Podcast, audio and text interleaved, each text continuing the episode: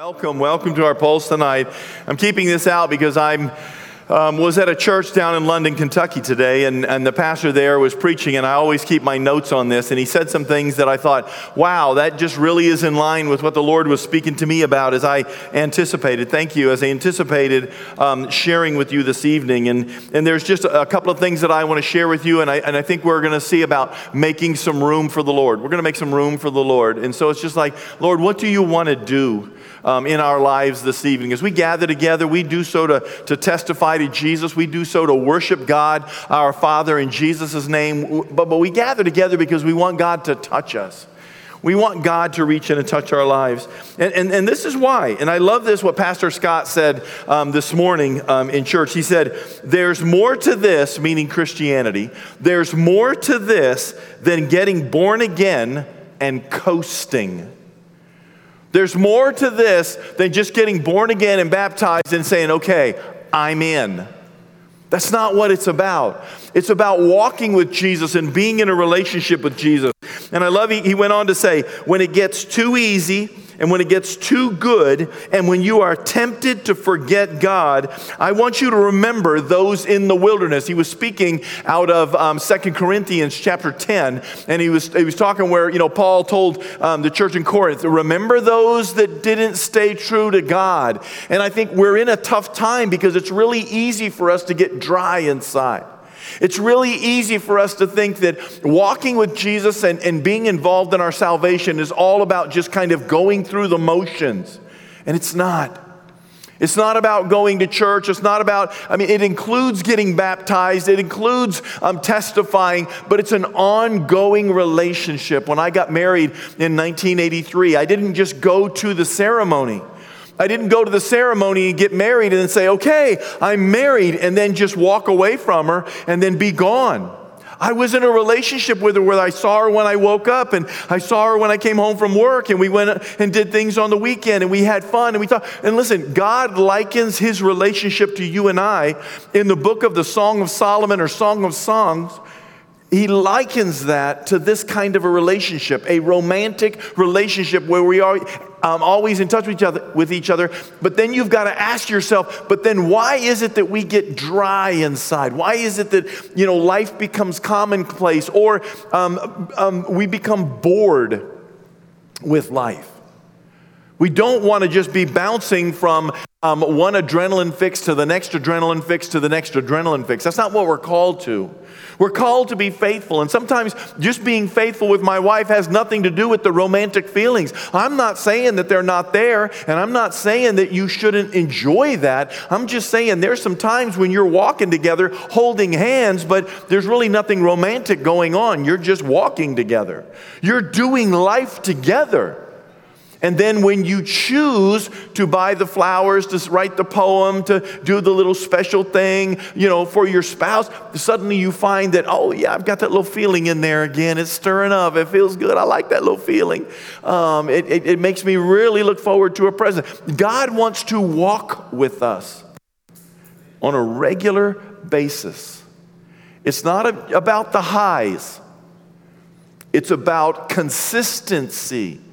When you read the, the book of Revelation, chapter 2 and chapter 3, and you look at the seven churches, you begin to see that, that the, the Lord says to the churches, He said to the, to the angel of the churches or the pastors of the churches, He said, Listen, you've got this, you've got this, you've got this, and you've got this, but listen, I need to talk to you guys because you let this keep going on. See, you didn't keep your fervor. You didn't like, you know, continue to stay in relationship with, with God. And, and there's a place there where we need to remember that God is faithful to us. We've got to begin to ask what it is that's going on. And when I was thinking about this pulse, I, the, the Holy Spirit just drew me to this passage right here in the book of Luke in chapter 23. And, and I'm going to read it from this, but it's going to come up up there. Um, and it's there. Now, you know, I know we're past Easter and we've gone through all this stuff, but I want to talk for whatever reason. I was thinking about this pulse, and I want to talk about the two other guys that were there hanging with Jesus and how dry our souls get sometimes. You know, I was sharing the communion that we're going to share here in a little bit. I share it with the, the worship team. And it's the same thing. I've been, I've been sharing communion for 28 years now. You know, and, and, and you can only say it so many different ways, right? It gets really common. But, but Jesus said, um, as, uh, as often as you do this, remember. And it's like, okay, it's not supposed to be a different high, a different witty way of saying it. It's just time to stop and say, we need to focus on Jesus for a second. Take a couple of minutes, it doesn't have to take hours, to remember what Christ endured for us did for us and accomplished for us, and then move forward. Well, the same thing is true with our Christian lives. Sometimes we just kind of get in that, that rut and we're looking for God to give us a fix, a spiritual fix. When what God is saying is, can we be consistent? Can we stay at it? Can we persevere? Over and over and over again, it says in the, in the book of Revelation, but if you persevere, but if you don't fall away, there's an if in there. And we don't often hear preachers preach about an if in there. And I'm not saying you should live in fear of your salvation, but our salvation should cause us, Paul says, to live it out, to work out our salvation, to allow it to work itself through us. It should change us. We sang that we can't be the same, we're forever changed. That should never stop happening. Look at this scripture in here, and I want to talk about these two guys hanging on the cross with Jesus. It says, two other men in Luke chapter 23 and verse 32. It says, two other men, both criminals, were also led out with him to be executed. When they came to the place called the skull, they crucified him, being Jesus, along with the criminals, one on his right and the other on his left. And Jesus said, Father, forgive them for they do not know what they are doing. And they divided his clothes up by casting lots. The people stood watching, and the rulers even sneered at him. They said, He saved other people. Let him save himself if he is the Christ of God, the chosen one. The soldiers also came up and mocked him. They offered him wine vinegar and said, If you're the king of the Jews, save yourself. Prove it. We want to see you prove it. And there was written a notice above him which read, This is the king of the Jews. One of the criminals who hung there hurled insults at him. Aren't you the Christ? Then save yourself and save us. But the other criminal rebuked him. Now get the picture. They're talking over Jesus. He says he rebuked him. He said, Since we are, uh, the other cr- uh, criminal rebuked him, don't you fear God, he said. Since you are under the same sentence, we are punished justly. We are punished justly. For we, are, for we are getting what our deeds deserve. But this man has done nothing wrong. And then he said to Jesus, Jesus, Remember me when you come into your kingdom. And Jesus answered him and said, I tell you today the truth. Today you will be with me in paradise. And so you've got this picture of Jesus coming out. You know, it's, it's what we would call Good Friday. He's being crucified. Um, he's being drug out because evidently they collect up a couple of criminals together so that they're not just wasting all their time on one, evidently. I don't know. But then they, they crucify one criminal on the one side, one criminal on the other side, and Jesus in the middle. And if you believe everything that you've ever been taught, the cross in the middle was way higher than all the other two. Because that's the way it should be, right? I mean, you know, it's the Lord. So they didn't know it was the Lord. He was just another criminal as far as they were concerned. And they crucified him between those two criminals. And the one criminal starts talking smack to him. The people in front of him, the, the church people in front of him, start talking smack to him. Well, let's see it. Come on. You saved everybody else. Come on down here. Get off that cross. Let's see where your power is. You say you're the Son of God. I don't know what all they said, but the scripture's clear. They kept mocking him. And then one of the criminals joined in. And he started saying, Get us off this, uh, this, this cross if you're the Christ. Save yourself and save us while you're at it, by the way. Let's see it. And then the other criminal entered into the conversation and I like him. I wish I could be him in the story. I really do. I wish I could be him. He's the one that looks over and says, Hey, you, over there. I don't know if they knew each other. I don't know if they pulled a job together, you know, robbed the first bank of Jerusalem or something. I don't know why, but, but they, they got the sentence of death. They were being killed. Here's the difference Jesus was being nailed to the cross, They themselves would have been tied to the cross. And had it not been for a Sabbath, they would have been left up there until they suffocated to death from the ropes that held them up there with their, their uh, shoulder blades coming out of socket and not being able to get their own breath. It would have been a long, long, long period, but instead they, they took the, the, the normal um, habit of going through and breaking the people's legs so that they would die a little faster. They would bleed out, they would hemorrhage, they would go into shock, but, but they were hanging on the cross. Jesus, on the other hand, was nailed on the cross to fulfill Scripture for you and I. And so, one, one criminal who's tied onto the cross, whose legs are not broke yet, is looking over saying, Hey, you, shut up. We're getting what we deserve. This guy didn't do anything. Two guys on the cross. One as prideful and arrogant as a human being can be. Knowing full well, do you think that he knew that he was a criminal?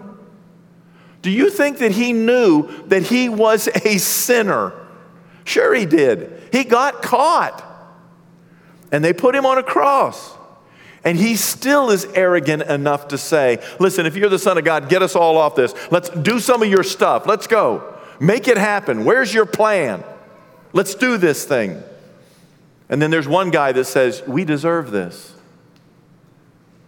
We deserve this. Stop and think about that statement for a second. Jesus is hung on a cross, but we, you and I, we deserve this. We have done nothing that should impress God so much that he should spare us from hell, from the wrath of God. And yet, all of the wrath of God was poured out on Jesus instead. And so, we're going to be, we're going to find ourselves in this picture. We're going to be one of two thieves.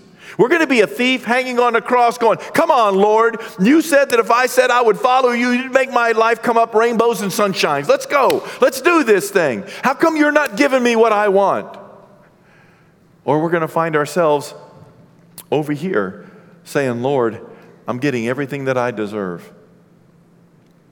But if you could have mercy on me and just forgive me, I would really appreciate that. He didn't ask to get down. He simply said, Lord, I want to be with you. And I love that Jesus said, Hey, you'll be with me today in paradise. Now, if I can just wax theological for just a split second, okay? Jesus is going to die, but it's not until he's raised from the dead and goes home till he ascends into heaven that anybody can go to heaven. So when David died, David did not go to heaven. When Moses died, Moses did not go to heaven. None of these people pre Jesus could go to heaven because the price had not been paid for them. The blood of bulls and goats, the writer of the book of Hebrews says, can never take away the sins of man. So, where were they? In paradise. The same paradise that Jesus talked about when he told the parable about a poor man named Lazarus that laid in front of the gate of a rich man. And when that, uh, La- that Lazarus, when he died, he went to Abraham's bosom, paradise. And the rich man went to the lake of fire. And the proximity was enough that Jesus said they were talking back and forth across that. The scripture will tell us from Isaiah that when Jesus rose from the dead, that he led captivity captive in his train. The scripture will tell us that he went down and preached to those who died in the days of Noah. And again, led them out that were righteous because they were willing to believe. They were looking for the Christ. One thief joined with the world and hurled ins- uh, insults. And we're going to see this more and more and more. I see people on social media being put in timeout jail or whatever they call it now for uh, one person said he got put in timeout because he said there was no other way into heaven except through Jesus. And that became hate speech. Now, listen, we don't need to throw rocks at people as Christian people. We have not been given permission to do that. We've been given permission to extend an invitation to lost people. Okay, sinners will sin. That's what they do. You, you got to be okay with that. And I mean, not okay like, okay, let's sin. Not that okay. You got to be okay like, okay, they're sinning because they're sinners. Here's the problem the church is starting to look like that. And that has to stop. Because it may look like that, but Jesus isn't putting up with it. He's like, no, no. One thief joined with the world and hurled insults. And you're seeing the attack on Christianity globally. Here's the crazy part through this past year, we've seen Christians going after each other. I have come to set a father against a son, a father in law against a son in law, a mother against a daughter, a mother in law against a daughter in law. I've not come to bring peace, but a sword, Jesus said. And it's going to get, it's going to get obvious. And so while Jesus gives us peace in our lives, it creates turmoil in the outside. And you say, then, how can Jesus say this? And this is why. Because you know what happens when somebody becomes a Christian? The people around them begin to say, Oh, you think you're better than us. And there it is. There it is. I'm not better than anybody. I'm just forgiven. But my forgiveness calls me away from sin, which shines a light on the sin around me, which causes people to feel like, well, I don't want to be a sinner. And in church, it causes people to say, well, at least I'm not that bad. And Jesus talked about that. Jesus said that, you know, there were two guys, and one was on his face saying, Lord, have mercy upon me, I'm a sinner. And the other was a Pharisee saying, Well, at least thank you, God, that I'm not that bad. See, it's so easy for you and I to go from the cross on the left side of Jesus and to move over to the cross on the other side of Jesus. On the one side of Jesus, we're saying, Lord, have mercy on me. I deserve it. Thank you for my forgiveness, and we surrender our life to Jesus. But if we're not careful, if we become complacent, if we let our Christianity and our relationship be about getting baptized instead of following Jesus, we move ourselves without even knowing it to the other cross where we're like, well, Lord, I've been following you for 15 years and I'm still waiting. What are you waiting for? He saved your soul. Would that not be enough? I would say that you and I have a, a, more difficult time than these two men on the cross, and this is why. This is why. Because we don't know when we're going to die, right? I don't know if I have to be a good Christian for 24 hours.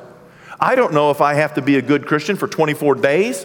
I don't know if I have to be a good Christian for 24 years. But those poor schmucks, that one surrendered his life to Jesus and he only had hours and he knew it.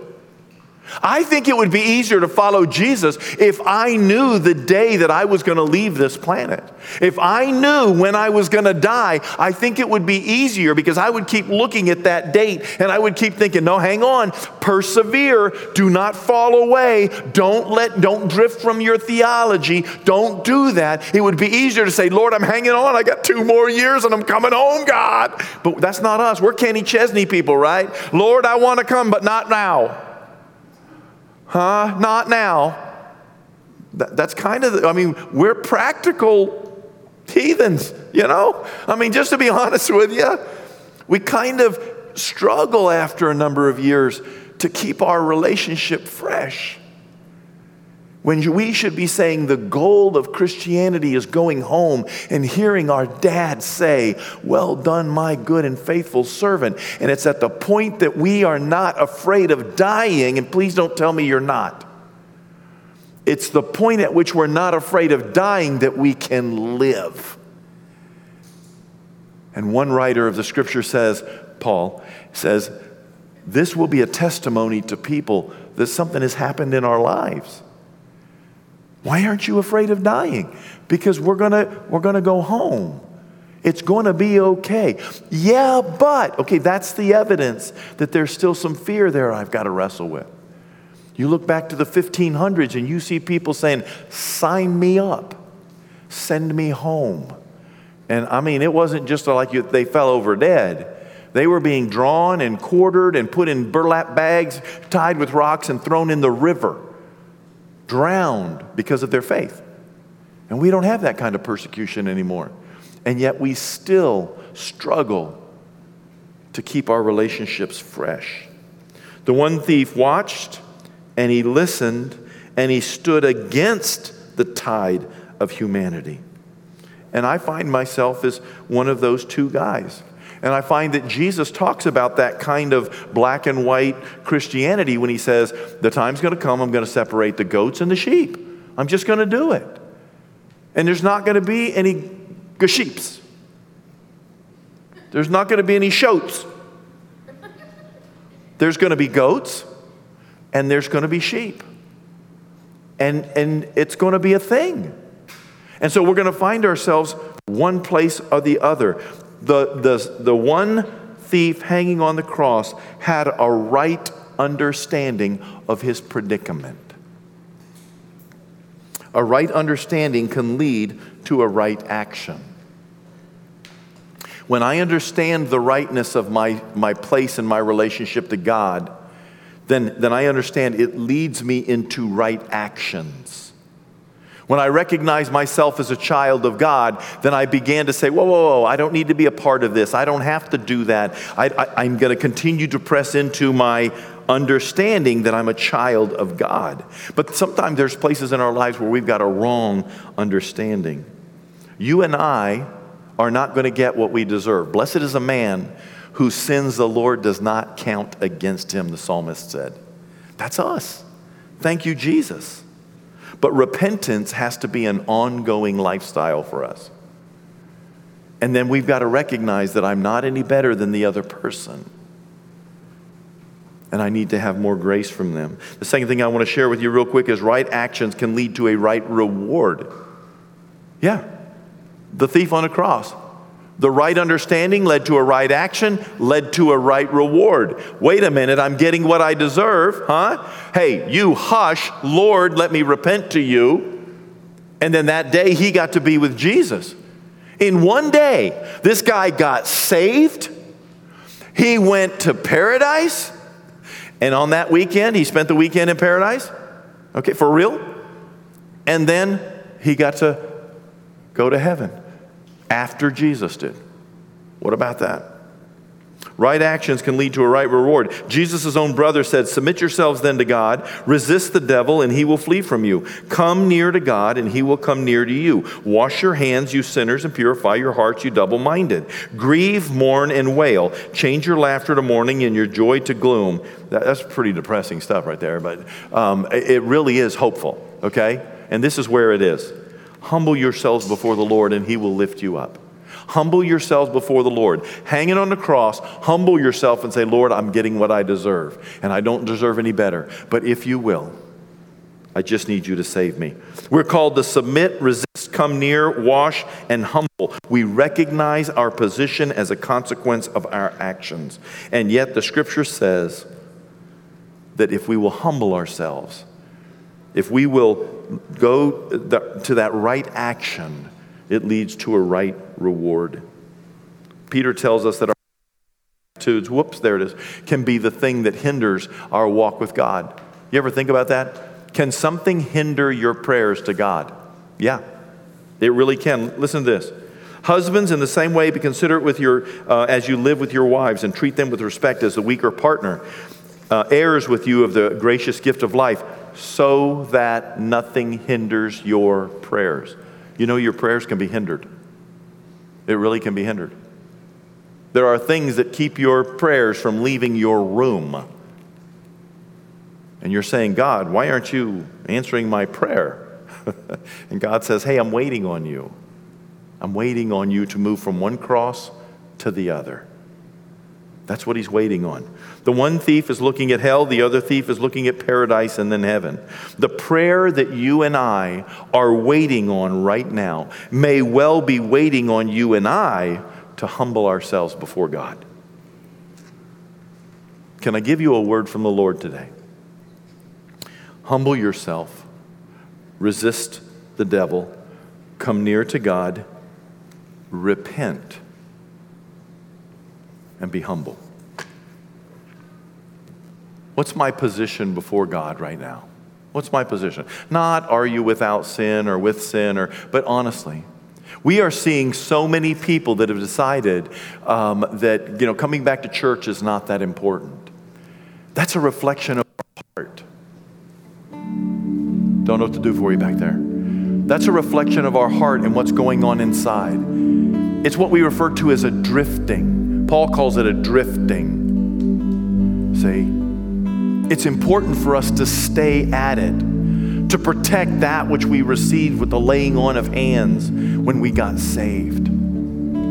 It's important for us to per- persevere. When it's easy for us to roll over on our pillow, when it's easy for us to mock and, and to tell God He's not doing it right, when it's easy to move from the humble cross to the arrogant cross, we have to begin to look at what's going on inside of our own lives. When we, when we just see the negativity instead of the positive things that are already going on in our lives.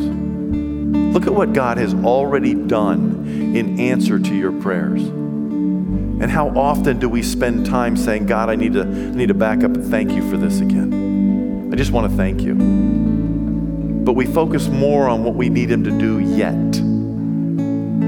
Maybe we need to get back over on this other cross where we become children of the Most High God.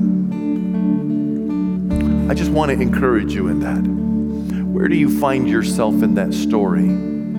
Because God doesn't want you to coast. Just like Pastor Scott said this morning, He does not want you to coast. He wants you in a vital relationship. And a vital relationship is not somewhere else. And it certainly isn't staying home. And I understand that, that you know, staying home is, is appropriate for some people for their health. But it's like somebody told me once it's like staying home has become the new handicap parking spot. A lot of people are using that aren't supposed to. okay? We've been called to come back together as a church, work things out, chase after Jesus together, and do things. But sometimes our souls get dry. We move from a healthy understanding of where we are to an unhealthy standing of what it is that we want. God needs to do this. And so I want to encourage you that there's a place for you and I to humble ourselves before God. There's a place for you and I to stop and say, God, I need you to touch me today. That's all I need. You be God. Let's come before the Lord in prayer. Fathers, we come before you right now, we thank you and we praise you for your word.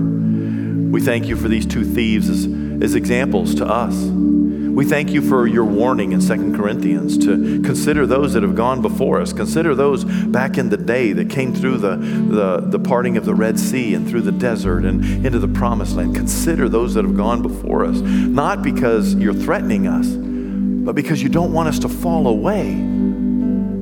You want us to be mindful that it is possible for us to not persevere to the end according to your words in Revelation. You are speaking to the church then, Lord. And so I come before you and I say, God, we need this revival that we sang about. We need this stirring in our soul. Holy Spirit, we don't need to grieve you. We need to be moved by you. And so we say, Come. We thank you and we praise you for who you are in our lives. We thank you for our salvation. As we bow our heads, God, I just ask your forgiveness for our sins, for my sins. Forgive me for becoming complacent at times, God, when you've called me to fan into flame that which I received from the people that have prayed for me in the beginning. Thank you, God, for your love. Call us into the work that you've called us to. Hear us as we cry out to you tonight, Jesus' name.